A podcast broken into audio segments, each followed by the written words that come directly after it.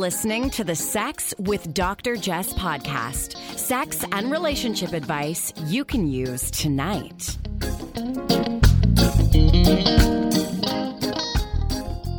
Welcome to the Sex with Dr. Jess podcast. I'm Jessica O'Reilly, your friendly neighborhood sexologist. Before we get started, I want to say a big thank you to at Desire Resorts for their support. I'm heading to Desire in October and January. It's a clothing optional environment with two locations on the Mayan Riviera. Check them out at Desire Resorts. As you know, if you've tuned in before, my partner, the love of my life, Brandon, often joins me for these podcasts. And moving forward, Brandon is going to be on the air for almost every episode if I can pin him down because you folks seem to like him. And I really like him too. And I find that I'm more myself, I'm more calm, I'm ultimately better at my job when he's next to me for a number of reasons, including the fact that it's actually really tough to, to be a woman in the public eye. And having a man by your side means that you receive less harassment, less vitriol, and fewer dick pics. Um, but also, he's just a really funny, empathetic, insightful person, and he brings a perspective as a non sexuality, non relationship professional that I, that I just don't offer. So I was hoping that Brandon would be here today but I'm in Atlanta for Sex Down South, and he's in Toronto doing his business thing. So he couldn't be here. But Brandon is the inspiration for this episode. Uh, he's excited to be a part of the podcast, so he says, but he's mentioned that he's nervous because talking about sex and relationships and gender can feel really stressful for him because of all the new terminology. So he's kind of afraid to use the wrong word. So here's here's what Brandon has to say on the topic with apologies that he's not live with us right now. I know that it's my job to educate myself on the proper use of pronouns when I'm identifying somebody, whether it's transgender, lesbian, gay, straight, uh, queer, bi. It's my job. I understand that. But I didn't grow up around a lot of people who identified uh, other than their visible gender. Um, even right now, I'm already thinking about things. I'm like, how should I say this? And I don't want to be rude or um, insensitive in conversation with other people. And until we all adopt the use of they, my question is how do I go about demonstrating my willingness to use the appropriate terms, but if I make a mistake, not making a big deal out of it, being um, apologetic for the mistake because I do find that in certain environments, I'm afraid to contribute for fear of saying the wrong thing. And that may sound really, really silly, but it's the truth. I'm just afraid of using the wrong thing and then looking like an idiot or looking like I'm not sympathetic. And then if I do apologize, am I making too big of a deal out of it? And I just want to make sure that I'm being as inclusive as I can while being uh, very sensitive to the, to the identifiers of those people around me. So, even though Brandon can't be here today, we're going to be talking about this topic and defining a number of sexuality and gender related terms so that Brandon and you, the listener, can become more familiar and comfortable with new and evolving language that is really essential to communication, to respect, and really to fundamental human rights. Joining me today is Aida Manduley, award winning activist known for big earrings and building bridges. Y'all can't see her, and I'm not supposed to break that third wall, but these are some big strawberry earrings. They're fruity, they're juicy, they're beautiful. Yeah, they really are beautiful. Um, Latinx sex educator and therapist innovating with the Women of Color Sexual Health Network, JP Meeting Point, and the Center for Sexual Pleasure and Health. Thank you for being here. Excited to. Now, you're a really, really bright person. when I told Brandon I was going to be interviewing you, the way I described you was super smart, way smarter than me, highly articulate. Brandon seems to think I'm the smartest person in the world, so he was like, "Whoa, um, I've got that, you know, like a six-year-old. I've got him in that six, six-year-old phase where they still think you're so smart. I've been keeping him string, stringing along there for 17 years." So I don't think that Brandon is alone in being nervous but well intentioned, eager to learn. And now that he's on the podcast more, but just in real life, people are nervous that they're going to say the wrong thing mm-hmm. or use an outdated term. I know Brandon, for one, who's a people pleaser, is really concerned about being tried in the court of public opinion. Mm-hmm. And I've told him that the onus is on it's on him to learn and do the research and even practice and i know he's been doing this but i would like to today provide at least an introductory guide for listeners who want to better understand all these terms that weren't around when they were growing up mm-hmm. weren't around when they were in high school weren't even around five or ten years ago Right, right. in popular popular use. So I think we'll start with the basics. We'll start with LGBTQ plus, Yeah. LGBTQA plus perhaps. So let's let's go with LGBTQ to begin with. Yeah, for sure. So, uh, also to, to kind of preface this, it's really important to know these diverse acronyms and these names. And one of the things I want to make sure to talk about too, though, is the importance of not feeling like you have to memorize every single word to perfection. Because that drive for perfection is actually what messes a lot of us up especially those of us who might be very well intentioned and excited and just don't want to hurt people. Um, it's more important to yes educate yourself on an ongoing basis and and learn you know as many terms as you can certainly and also just be willing to be corrected be willing to be wrong grow comfortable with the mess up. The repair is actually what's most important than never make, never making a mistake because we're gonna make a mistake. And if we don't have the resilience and the skills to fix it that's when we get in that's when we actually get in trouble um, and that's when i see a lot more pain happen um, because we're all gonna we're all gonna mess up at some point, right? So, in terms of the acronym um, LGBTQ, LGBTQ, however you want to spell it, sometimes it has a plus at the end, sometimes it has an IA at the end. Um, it's an acronym that stands for a lot of different identities, kind of all smushed together. Um, so we have lesbian, we have bi or bisexual, we have gay, um, we have queer. Sometimes people use questioning as well, particularly if you're seeing or working with youth. That Q sometimes gets duplicated so that you have questioning in there as well.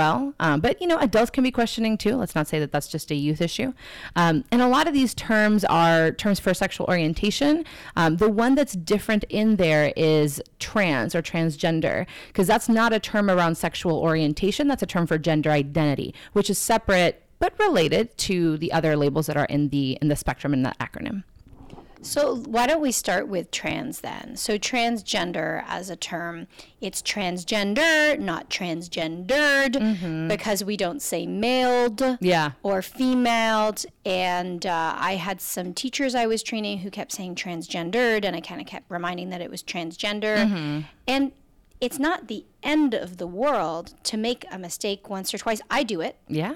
right? We, We're all gonna do it. yeah, exactly. So let's talk about what trans means, transgender. Yeah. So trans is a word that's seen a lot of evolution over the years. And particularly nowadays, a lot of folks are just using the shortened version trans to even be more inclusive and sometimes not specify so that people can find themselves within that word however they want. So we have another term that's more outdated, very tied to the medical sort of industry uh, of transsexual. And that's a word that some people still use and feel that it's important to them, particularly if they're seeking any kind of medical transition, whether that's hormones or surgery, anything like that.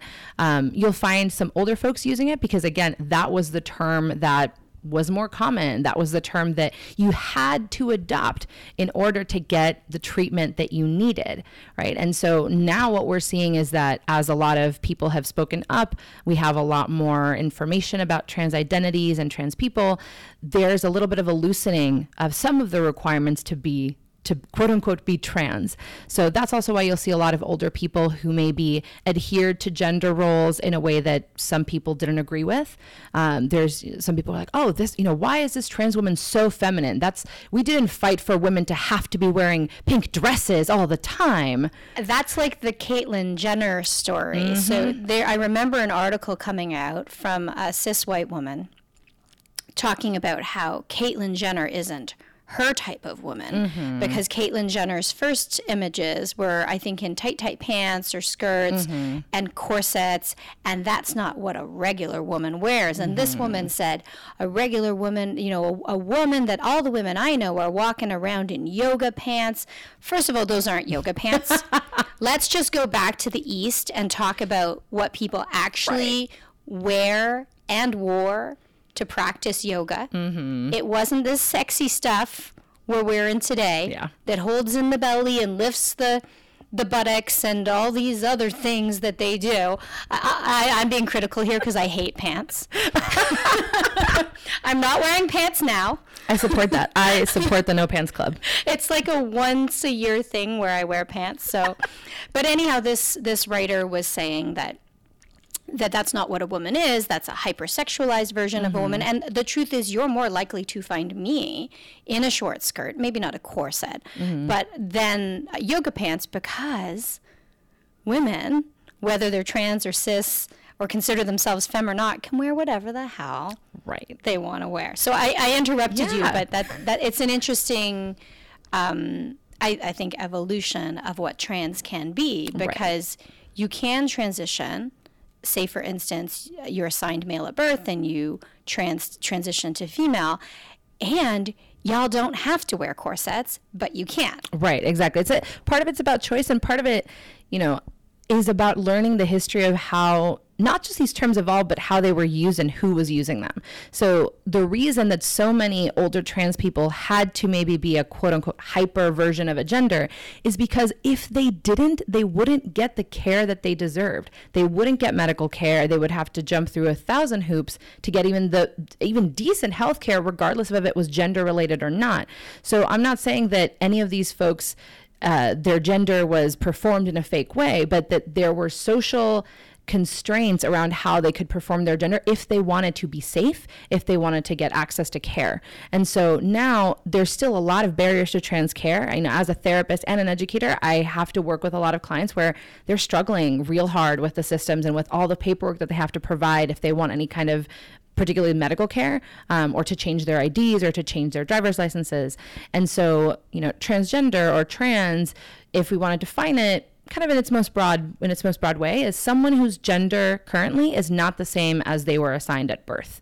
Um, and i say gender not sex so some people might say sex assigned at birth because honestly we, what we assign when someone's born is often gender. We usually don't say ah a female was born a male was born. You know a doctor might say that but most commonly people say oh it's a boy it's a girl. Gender reveal parties are, are all the rage and it's like it's a boy it's a girl and and there's a lot of reasons for that, including cultural ones, that there can be baggage or excitement around having a particularly gendered child. Um, and, you know, those parties are, are kind of a problem too in terms of what expectations they place on a child and, and the family. So, you know, if we want to think about trans identities, it's really important to know why they have been the way they have been throughout history and why today we also have a lot of new terms evolving. And, and I think that that's really interesting and beautiful. There's a lot of resistance from some people around, oh, these are all newfangled terms. I'm like, well, words, you know, we didn't just get a set of words from birth that and never will they change again. And so- if you can integrate Google, right, right? you use Google, Yeah. then calm down. exactly. Google wasn't a word, I don't think. Mm-hmm, I don't know the etymology of Google. but there's a lot of language that has evolved in my short time on this planet. Mm-hmm. Well, not that short anymore. My middle time on this planet. These words didn't exist, and I've been able to integrate Google, as hard as it's been, mm-hmm. into my dictionary. And sometimes people say, oh, it's really hard. And I always remind them of Arnold Schwarzenegger. If you can say Arnold Schwarzenegger, you can do anything. Right. When it comes to language, right? I see this with Asian names or Indian names, like white teachers saying, oh, it's so hard to pronounce. You can say Arnold Schwarzenegger. That's one of the hardest words to say. Yeah. You can say you can say a lot of words if you want to. Yeah. So, uh, in terms of offensive language, once in a while, uh, I, I see people still tossing around language like tranny. Mm-hmm. Those are words that are hurtful. Yeah. And that it's you know it's time to eliminate from our vocabulary. So the appropriate language is trans, um, somebody who feels they're a gender that they weren't assigned at birth, and then the opposite of that, of that would be cis. Yeah. Cisgender. So when people say cis female or cis male, can you just clarify what that means? Because I know people struggle. I know I know Brandon, for instance, has asked me several times. Yeah, so if you're cis, you're someone who, you know, when you were born, someone said, it's a boy, it's a girl, and you still feel pretty chill about that designation. You maybe haven't, you know, you don't feel like you need any kind of medical transition process. You don't feel like you need to change gendered aspects to such a degree that means you're not a woman or not a man or not what you were assigned at birth. And that's about it. So some people, you know, feel upset about being called cisgender. They feel like it's a slur, which you know, I can understand if there's a word that you don't know and being called that, that might be scary, but also it's fine. It's it's not it's not actually a slur. Um, it's a word being used to try to balance out the playing field a little bit. So it's not oh trans people and the regular people, the normal people. So cisgender is just a word to designate someone whose gender identity is the same as that as it was when they were born, or that it's not so significantly different that they need another word or another identity. So part of what's happening too, right, is that some people who are presumed to be cisgender are actually questioning, and sometimes that's a little bit of what freaks them out to be called cisgender. But then, you know, it's a question of what label would you want to use and why are you it's important to interrogate if we're feeling really uncomfortable with a word being used for us. What's what's why? Right? Sometimes white people are upset to be called white. I'm curious, why is that feeling? What about whiteness is upsetting you? And let's talk about what's upsetting about whiteness. I'd, ha- I'd love to have that conversation with you. Well, I, I think it's partly a matter of privilege of being the norm, and so so I come from a, a Jamaican background where race is something we we talk about. Um, and we just we call it what it is, like everything that's observable to us, unfortunately, right?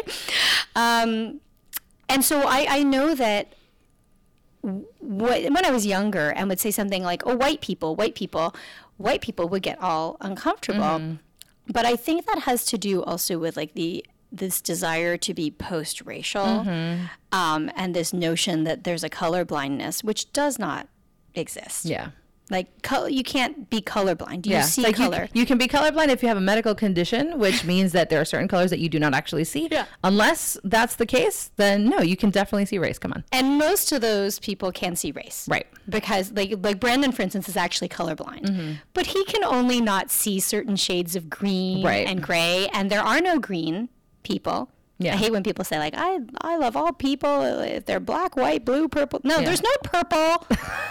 there are purple people eaters. Yeah. But there are that's no different. purple people. That's different. That's okay because it rhymes and it's in a song. But yes.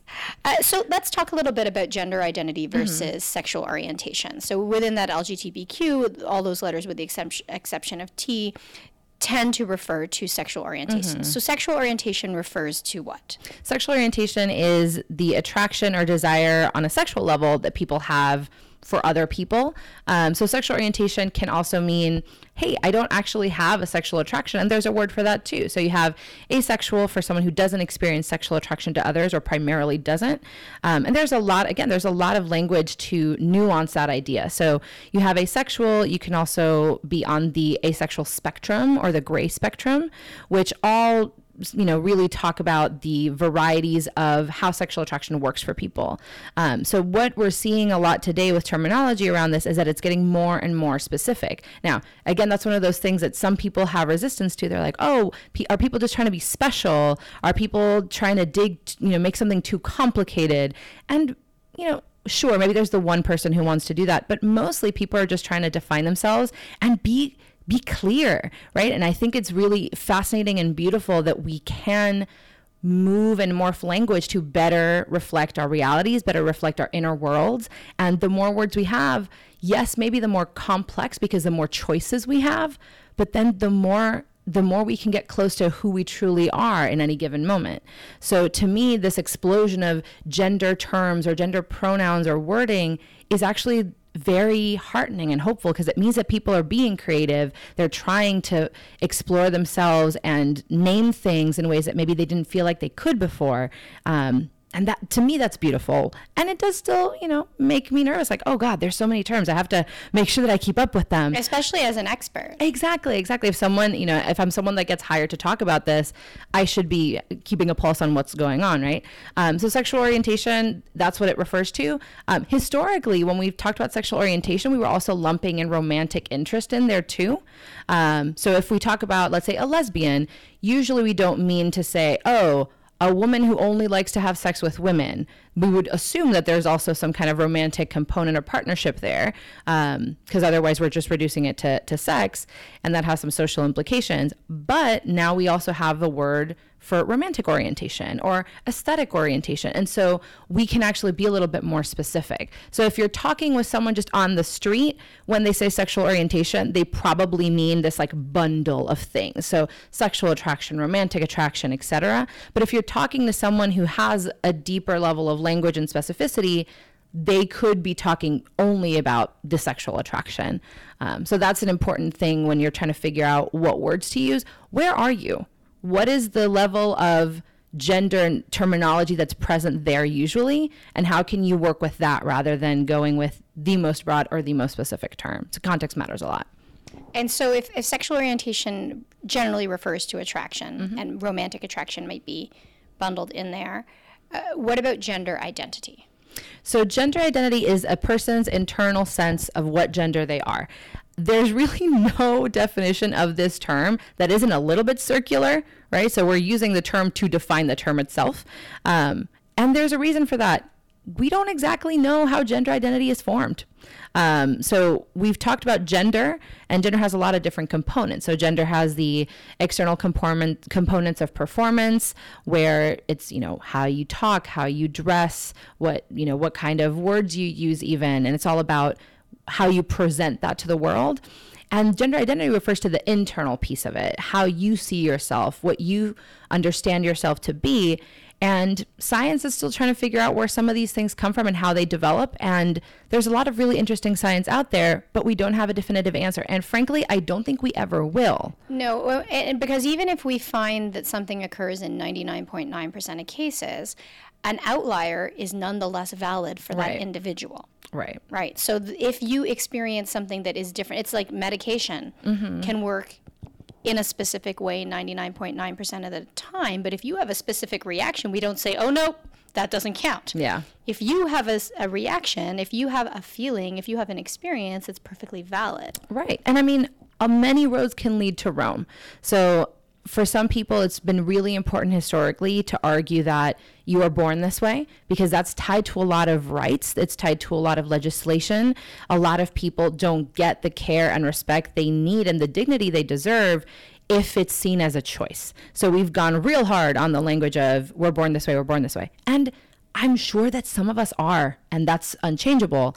However, I think it's also possible, from what I've seen and from what I know, that some of us may choose this and some of us may expand our, our desires in ways that are not just about DNA. Because also what we do know and have abundant evidence for is that our DNA and our the way that our bodies work changes with experience and changes with time. We're not just born with a molecular structure that then does not have any input from the environment. So the whole nature versus nurture is a little bit BS. It's both. It's always going to be both. Even even the brain we're learning is more mm-hmm. plastic than we ever realized. And those those essentialist ar- arguments, especially around um, being gay, I think were really just tied to a heated climate of homophobia that mm-hmm. hopefully over time is on the decline, and we can not worry about whether it's essential, whether mm-hmm. it's nature or nurture.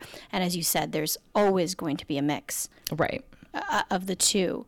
So if it with gender identity, I want to talk about a couple of terms. I want to talk about gender fluid, gender non-conforming, mm-hmm. and gender queer. Yes. And what those terms mean, because especially if you have um, younger people in your household or in your life, you're going to hear this type of language. Yeah. Yeah, and with a lot of these, they're still evolving, which is, I think, you know, right on back to, hmm. hey, things are going to change. We're going to adapt and evolve. Don't get too caught up with learning the the textbook definition right now. Just have a basic understanding of what it is. Be open to changing your mind. And that's like the biggest advice I have, pretty much for anything. Be open to changing your mind and being challenged. So, gender fluid usually refers to someone whose gender it says it on the tin is fluid right? So this person might use gender fluid to refer to their gender expression or identity is another thing. So some of these terms depending on how people use them can refer to their external presentation and or their internal sense of their gender. So someone might consider themselves gender nonconforming if generally their their external appearance does not conform to what their society or their culture expects for the gender that they are or the gender that they're seen as. Um, so you may have people who are to themselves cisgender identified, or they're like, you know, I'm I was told I was a girl when I was little. I still feel like a girl. I just wear very masculine clothing, and that feels good. I'm still a woman, um, but maybe I'm a gender nonconforming woman because I'm not seen as quote unquote a very particular kind of woman. So gender nonconforming often is is about external appearance, not exclusively, right? Um, gender fluid again is about someone who has a little bit more fluidity. You might see them in a you know a very particular kind of gender presentation one day, different kind of presentation another. For some people, if it's an internal sense of gender, it's how they feel about themselves will maybe be different. So one day they might feel more like a man, some day they might feel more like a woman, and that's still very binary, right? I'm just keeping it a little basic, but the fluidity of gender is the the crux of that. Um, gender queer is a term that is pretty expansive and also variable. Um, so genderqueer is one that I use for myself, um, and basically it holds a lot of the same pros and, and helpful bits as queer does for sexuality. Um, so when you say you're queer, it basically says I'm not straight, but I'm not explaining a ton about what it is. Sometimes that means that you get to have a bigger conversation and, and have more room to play in. Um, and so, similarly, folks who are genderqueer um, usually identify as outside the realm of male or female or man or woman. Maybe it's a combination. Basically, it's a hey, it's more complicated than that uh, statement. It's like for, it's, for the, it's complicated on Yeah. Facebook relationships. I've always I've always liked the term queer, and I came of age, and I studied sexual diversity studies actually in undergrad. That was my major. Mm-hmm. It's a real thing in Canada, and uh, no clue that I would go into this field in the way that I have. But I remember that even writing papers at the time, if you did want to use the word queer, Mm-hmm. you'd have to put a footnote as to how you were reclaiming that term. Yeah. That has shifted Yeah. since the 70s when I went to school. No, just kidding. um, since that time, it, it shifted. And I think genderqueer is also a really interesting one because to me, what queer means when I say I'm queer is that it's none of your business. right? And that Yeah. that's my right. I have no obligation to explain anything Yeah. to anybody. I mean, as a public figure, I do talk a little bit about Yeah. my life now, uh, mostly just on this podcast, not anywhere else. But I also have the right not to Right. right? And I'm very lucky with listeners. Like, I'll give a little bit of information and also say, I have this story, here's the lesson, but I can't tell you the whole story Yeah. because I want part of my life to be private. Yeah. Right. And so with, with genderqueer, I wonder if people use it in a, in a similar fashion. Some people definitely do. Some people definitely do. And that's the thing. Again, a lot of these terms people often use more than one to describe themselves. So that's another that's another common difference. Um, if you're someone who's cisgender, you probably haven't had to think a lot about your gender. Um, maybe you haven't had dysphoria around gender specifically. That's pretty common if you're cisgender um, to not have that that experience. Though dysphoria is not the the requirement for being trans. That is a requirement if you want to have a diagnosis um, of of gender dysphoria. But you can be trans without having had any kind of dysphoria. Um, but also dysphoria is really is really common given the society that we live in. So for for a lot of the way that these terms are used, it's usually in a little bit of a package, right? So someone might identify as trans. They also might identify as gender queer. It's kind of whatever mix makes sense for that person. Um, and what I what I encourage people to have is again an open mind and curiosity, right? Not invasive curiosity, but a curiosity that remains in in conversation uh, to know that hey we're using this language i might not know the full extent of how you're using it and maybe it's time to ask and maybe it's not but i i can't presume to know the full the full story just by knowing you for five minutes and even knowing you for 20 years Well, you bring up something interesting, and that's about how much you should ask Mm-hmm. of somebody. So nobody really wants to be asked about their genitalia generally, Mm-hmm. unless you're very, very close. Yeah. It's like, are we going to have sex imminently? Then maybe we can talk about my genitals. Exactly.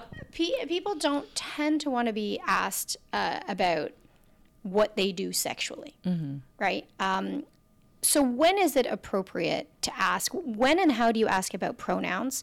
Um, what do you do when you misgender? Because it, it happens to all of us. Yeah. Um, we make assumptions. Like I I can look at you and say, "You look femme to me." Yeah. That may not be the way you're looking to express yourself, right. but it might be how I interpret it. So when do we ask? How do we ask? How do we make sure that we're being respectful, but um, but not invasive? Yeah, great questions. For me, the first thing to consider is context. Where are you? Are you in line at the grocery store? Seeing a person who you think is trans? That's certainly not the time to ask them about pronouns or their genitals. It's probably not the time to talk to them at all. Um, but if you're a doctor or medical provider that's going to do a sexual assault examination kit, or you're a doctor who's going to do an STI test, yeah, then it makes a ton of sense to talk about a person's genitals. Um, and again, in that case, it's about asking without assumptions. Um, so, you know, I'll, I'll dial it back. If you're if you're in a public place, um, or if you're at a job where you're not supposed to generally be talking about genitals, just don't ask about genitals. um, but asking about pronouns is really common and, and usually really important if you're, you know, if you're, it's back to school season for a lot of folks. Some people are teachers or going into classrooms. Um, the way to ask that I would suggest is making space for people to share their pronouns but not requiring it. Um, then the reason I say not requiring it is because there are very good reasons for some folks to not want to share. Um, one of them is lack of trust that people will actually use their pronouns and preferring to not share it and just get pronouned however than sharing it and being very obviously misgendered. A lot of people will prefer to just you know, let other people do whatever they're going to do because it hurts less. It feels less bad if they just are ignorant than if you shared yourself and told them what to do and they still didn't care or just didn't manage to do it correctly. Um, so the way that I would ask about that is, hey, you know, my pronouns are XYZ or my pronouns are they, them. What are yours? Um, if you're opening up a classroom or a session and doing kind of a go around with names, you can say, hey, I'm encouraging us to share things like name, pronouns, da, da, da. share as much or as little as you're comfortable with. So giving the element of choice is really valuable. Um, also explaining what a pronoun is. So a lot of people, if you tell them pronoun, they're like, what, what? Can we go back to grammar, please? Like, I don't, I don't what part no of speech longer, is that? they're no longer teaching it. Can we also teach about gerunds and present participles while we're at it? Please. Now this is what you need, Brandon. Your writing is fabulous, but don't you want to know why it's who versus whom? There you go. There you go. We're getting nerdy as hell in here. Um, yes. And Direct and indirect. it's like, what's where's the object? Is it direct object? Um, so if you're gonna say pronoun, um, ex- usually helping explain it to folks is good. Um, so usually what I do is I'll when I, when I'm doing a presentation, I'll say, hey, you know, my name is Aida. My pronouns are they them, and what that means is that if you're gonna compliment my really nice boots, instead of saying her boots are great or his boots are great, you would say their boots are great. So I usually put humor in there. I'll usually use compliments to, to keep a, a positive and cute atmosphere. Um, and sometimes I'll just quiz people in the middle of a presentation, especially if it's about gender. I'll be like, "Hey, reminder, what's my what's my pronoun?"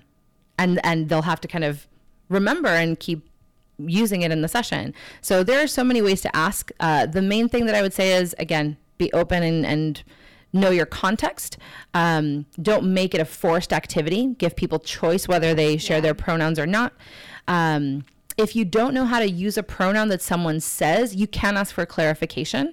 Like, hey, I actually haven't heard that pronoun used before. Can you tell me a little bit more about how it would be used if I were referring to you? like for example, Uh, Z is Z is another yeah. example, right? So Z, someone might just not know how to conjugate that. So Z uh, is ZE. The other versions of it are here and here's, um, which is HIR or HIRS. Okay. Um, some people also use Z and ZER. And so you'll, there's so many varieties of how these work that you can just ask for clarification. I That's think okay. fewer people are using Z these days. Is that is that true? More people are using they, them. I, I see a lot of people using they them because it's easier and we're actually all familiar with it. We use they all the time. all the time. Right. Like if I say, "Oh, who's that on the phone?" or "What did they say on the phone?" Exactly. Right. I don't know necessarily the gender. It is. It, it can be a challenge just from a language perspective to integrate they into the singular, but it's doable. It's doable, and, and you're you already make doing mistakes, it. and that that's okay. What what do you do when you make a mistake? I know I, I remember making a, a mistake. Oh, it was a long time ago. It was before I was, I think I was in undergrad and I misgendered someone. And I made this huge deal and kept apologizing. And I'm like, I look back, I'm like, I'm an idiot. but what, what do you do when you misgender? Honestly, the best course of action usually, right? Not 100% of the time, but usually is just correct yourself, briefly apologize, and move on. You don't have to make a big deal out of it. Um, usually, making a big deal out of it is something that centers the person who made the mistake rather than the person who was harmed by the misgendering. Mm-hmm. And it becomes this very performative thing. And even if it's very earnest, right? Most of us don't like to mess up in general. Most of us don't like to hurt people. But if we just over explain and over, you know, oh my God, I'm so sorry, I'm so sorry, I'm so sorry, we're not actually helping that person. And it's very common for people to do that over explaining, especially if they have things like PTSD or anxiety or a variety of, you know, situations in their life or conditions where they were trained that they had to overly apologize. So you'll also see that a lot of times with folks that were raised as women they'll they'll be like oh god i have to i have to be very polite and very kind and this was rude so i have to fix it. So there's a lot of reasons why people over explain which is why i also you know when i'm working with other trans folks i also encourage us and help you know help us how to figure out okay how much over explaining can i actually hold right there's a balance to all of this and there has to be space made for the fact that we're all carrying a lot of different stuff. We all have a lot of different baggage um, and it might not always be visible or readily apparent. So if you mess up be you know explain it very quickly and, and be done. So let's say that you use the pronouns they. And i was saying oh yeah i met with jess. She was oh they they were great. And then just keep talking right? Like you can make it very short if you're in front of someone else. Um, if you're with the person you can sort of look at them or give or sort of move toward them and be like sorry about that and then keep moving. Um, if at any point you've noticed that you're doing it a lot with someone you're misgendering them a lot it might make sense to send them a message and say hey I've noticed that I've been doing this. My apologies. I'll keep I'll keep working on it. Um, it can be helpful for someone to know that you're trying and that you care and that you're noticing, right? Because sometimes if we're in a space and getting misgendered a lot, we're like, "Do you even care? Do you notice what you're doing? What's going on?" And I think sometimes it just rolls off the tongue because we are raised in this gender binary, and so we see people like everybody's going to see me as a woman. Yeah. pretty much. Uh, I mean, I, I also go by she and her. So, it, but if I didn't, Yeah.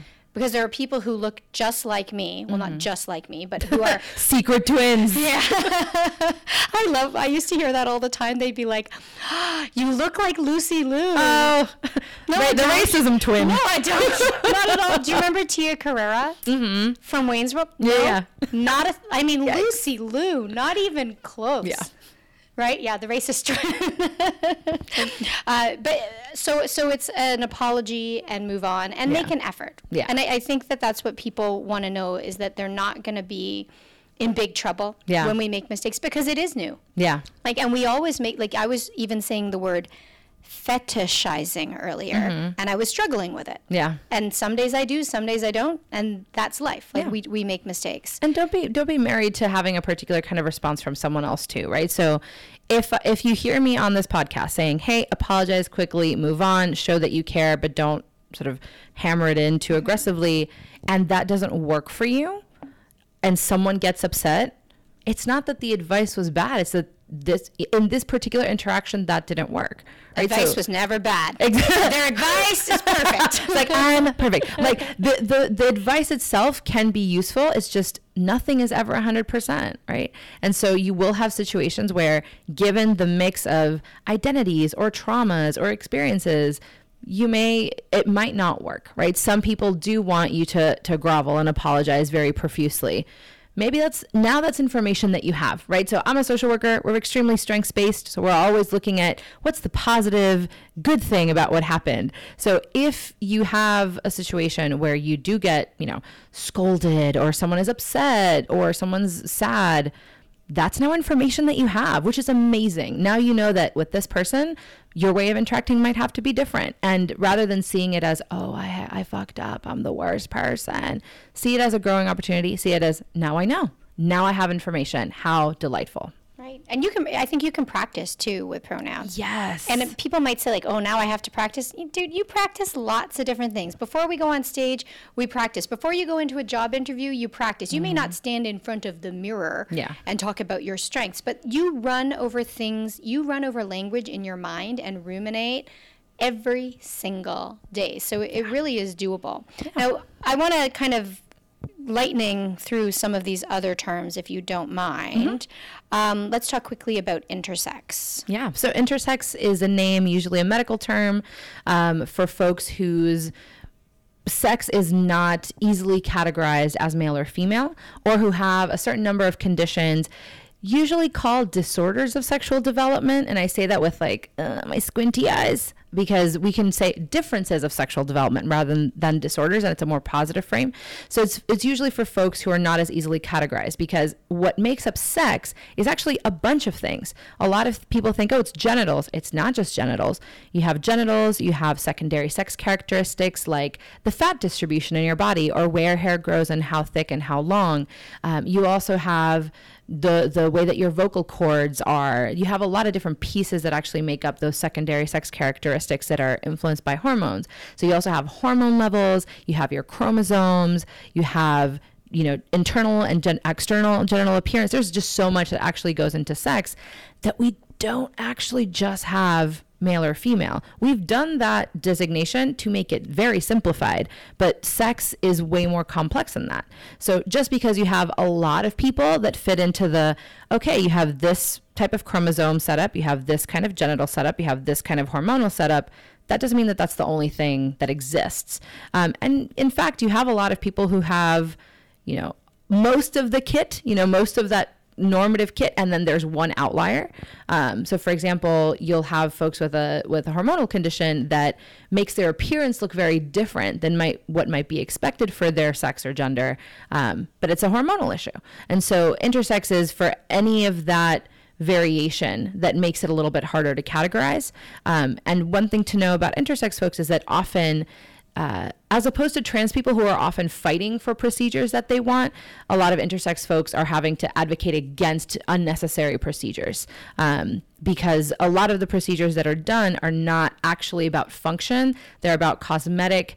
Uh, you know corrections quote unquote or making someone appear more normal so To and fit again that quote binary. unquote exactly Yeah. so if a, if a child is born and they're like uh, everything points to this being you know quote unquote a girl but this clitoris is really really large. We're going to make it smaller. And so those are decisions that historically doctors have sometimes made unilaterally. Sometimes they've made it in in collaboration with a family but then also you know what what was the family told about why the procedure was necessary or not?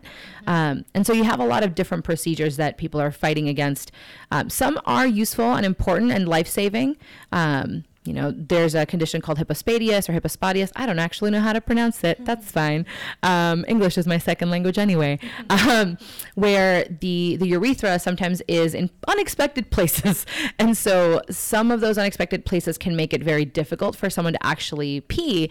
And so there may be an, an intervention that has to address that.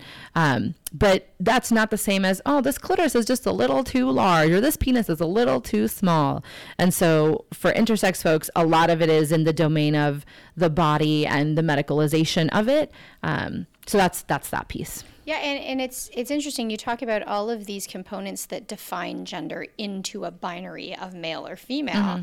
but that we don't look at any of those things except one. Yeah.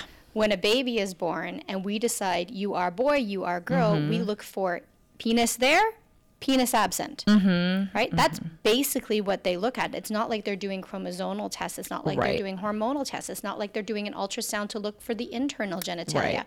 It's if you see, and we we actually, I don't want to say diagnose. We assign gender even before. right If you can see something that looks like a penis on an ultrasound, y'all are having a boy, and you can have your gender reveal party with your blue cake. Yeah. But if we don't see a penis, then uh, you know it's a yellow cake now. Yeah. Like that's less sexist. Yeah. like, all right, still gendering, but cool. yeah. So that so that's um, intersex. So I think the old terminology we used to use just for so people Yeah. can make the connection would be hermaphrodite. Right, exactly. And that is still used for animals. We don't really use that. I mean, people are animals, sure, but we use that for for creatures that are not human generally. so that's still a term that you'll hear, but usually not in the context of people. Intersex is the preferred term and the the correct term at this point. Um, and again, here's the other piece: a lot of people don't actually know that they're intersex when they're born. A lot of people have their medical history um, shielded from them. There's a really wonderful organization called Interact that's uh, mostly a youth organization, but it's uh, a lot of intersex advocacy. They do legislation, they do education. Um, so I would encourage people to check in about them and check in with them. They're really great in terms of visibilizing intersex people and advocacy efforts.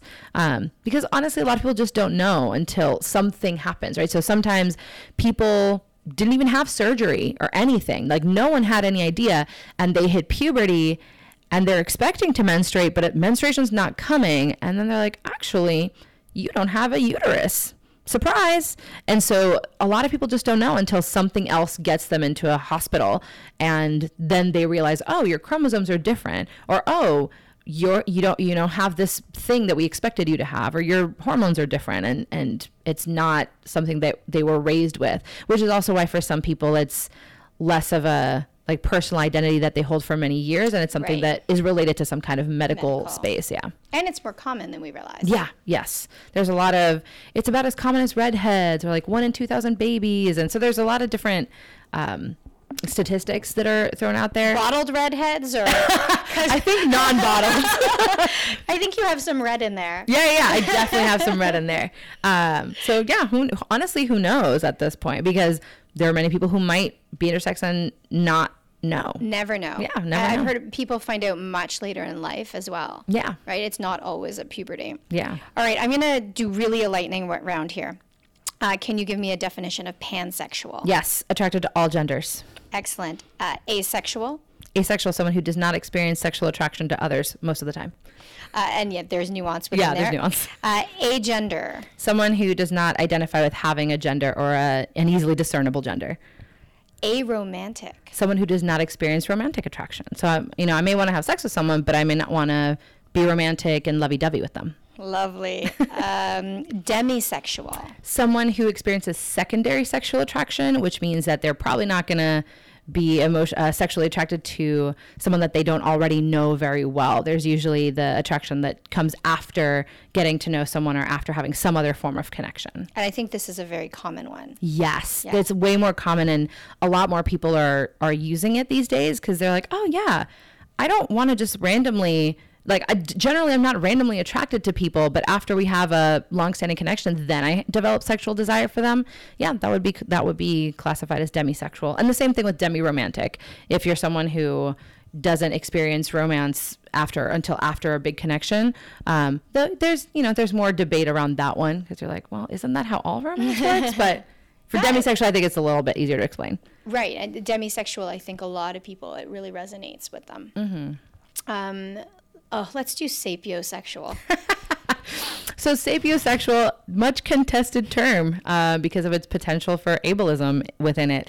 Uh, so sapiosexual is a term that some people use when they say that what they're attracted to or what gets them sexually attracted to someone is the person's intellect. Which again, right, if we want to apply a, an oppression or social justice lens, we're like, oh, that could be a problem if again that's the, if you're if you're basing your sexual desire on a person's intellect what does that mean actually And you- what, what is intellect? Because right I said at the beginning that, that, you know, they're so bright, but Yeah. there's lots of different types of bright as well. Right. Exactly. There's a lot of different kinds of intelligence. So with with some of these words, right, the thing that I would ask people to consider is what about this term feels important to you? What about this term can be harmful to other communities? And how and where are you using it? Like why why does this one feel correct? So if someone says, "Oh, I want to use sapiosexual because a mental connection is the primary and only thing that I feel attraction to, that might be a little bit different and might make sense for them. Um, but I would I would just encourage us to question like, oh, if it's intellect, why? Why is that the thing? Right. Um, and what would it mean if someone has a higher or lower intellect? What is the low intellect for you? What does that mean? Right. And, I, the, you know, sometimes I worry about it reeking of kind of elitism. Right.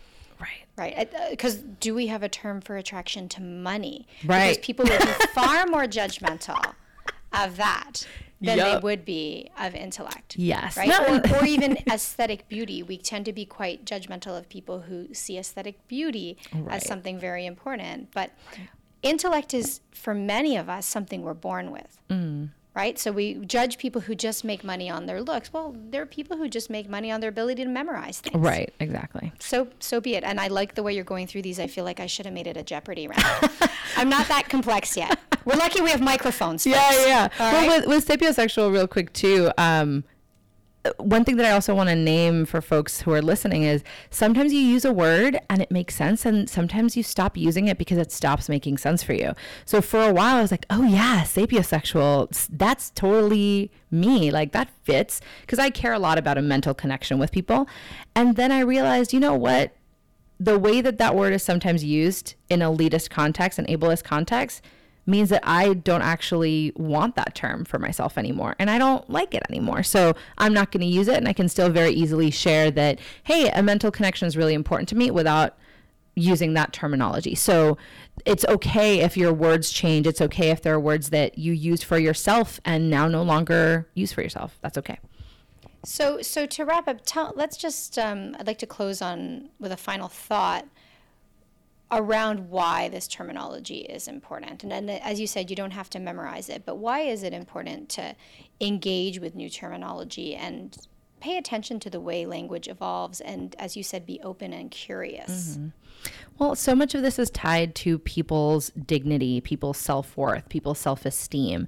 So these are words that can really help someone feel seen and feel safe and like they're cared for. At the same time, if we use them wrong, right, they can make people feel unsafe, uncared for, invisible. And so part of this is about human dignity and human rights. Part of this is because labels give us a, a rallying cry. They give us a, a banner to stand under and build community around.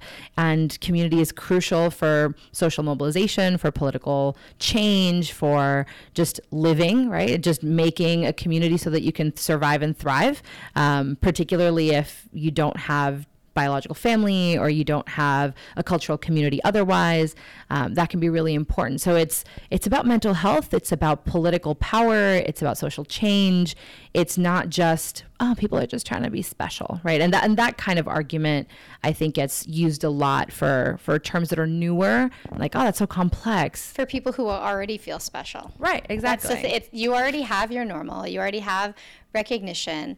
The things that people are fighting for are things that you were handed right on a silver platter. So it's easy to say, oh, they want to be special. yeah usually it's like oh we would just like some equal rights that would be nice that would be mm-hmm. how delightful that would mm-hmm. be uh, uh, like access to medical care, yes access to education, access to using a bathroom. Yes. Well, and that's the thing that these terms so often mean that people are kept out or in of certain things. So if you don't use a certain term, sometimes you don't get access to certain tests, right? I've worked with departments of health in the US where based on the forms that a person fills out, if they fill out that they're female or that they're male, they will be given different counseling options for STI testing, or they'll be given different um, tests for for you know are we going to check this body part this body part this body part they'll get a pregnancy screening if they're if they're said to be oh you're female um, and that's where it also gets messy working with electronic medical records and with doctor and doctors in hospitals because I could check the box female.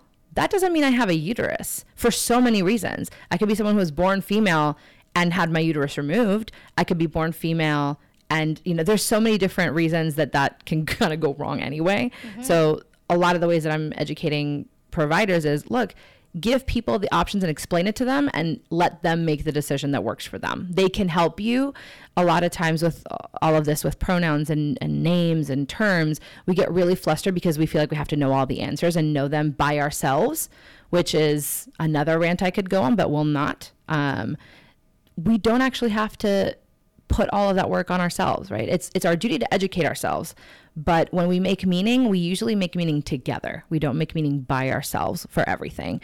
So it's okay to collaborate collaborate on that sort of thing. And you know, if someone says I'm queer, you may have an idea, but maybe it make, might make sense to ask them, especially if you're trying to have a sexual or romantic relationship with them. What does that mean for you?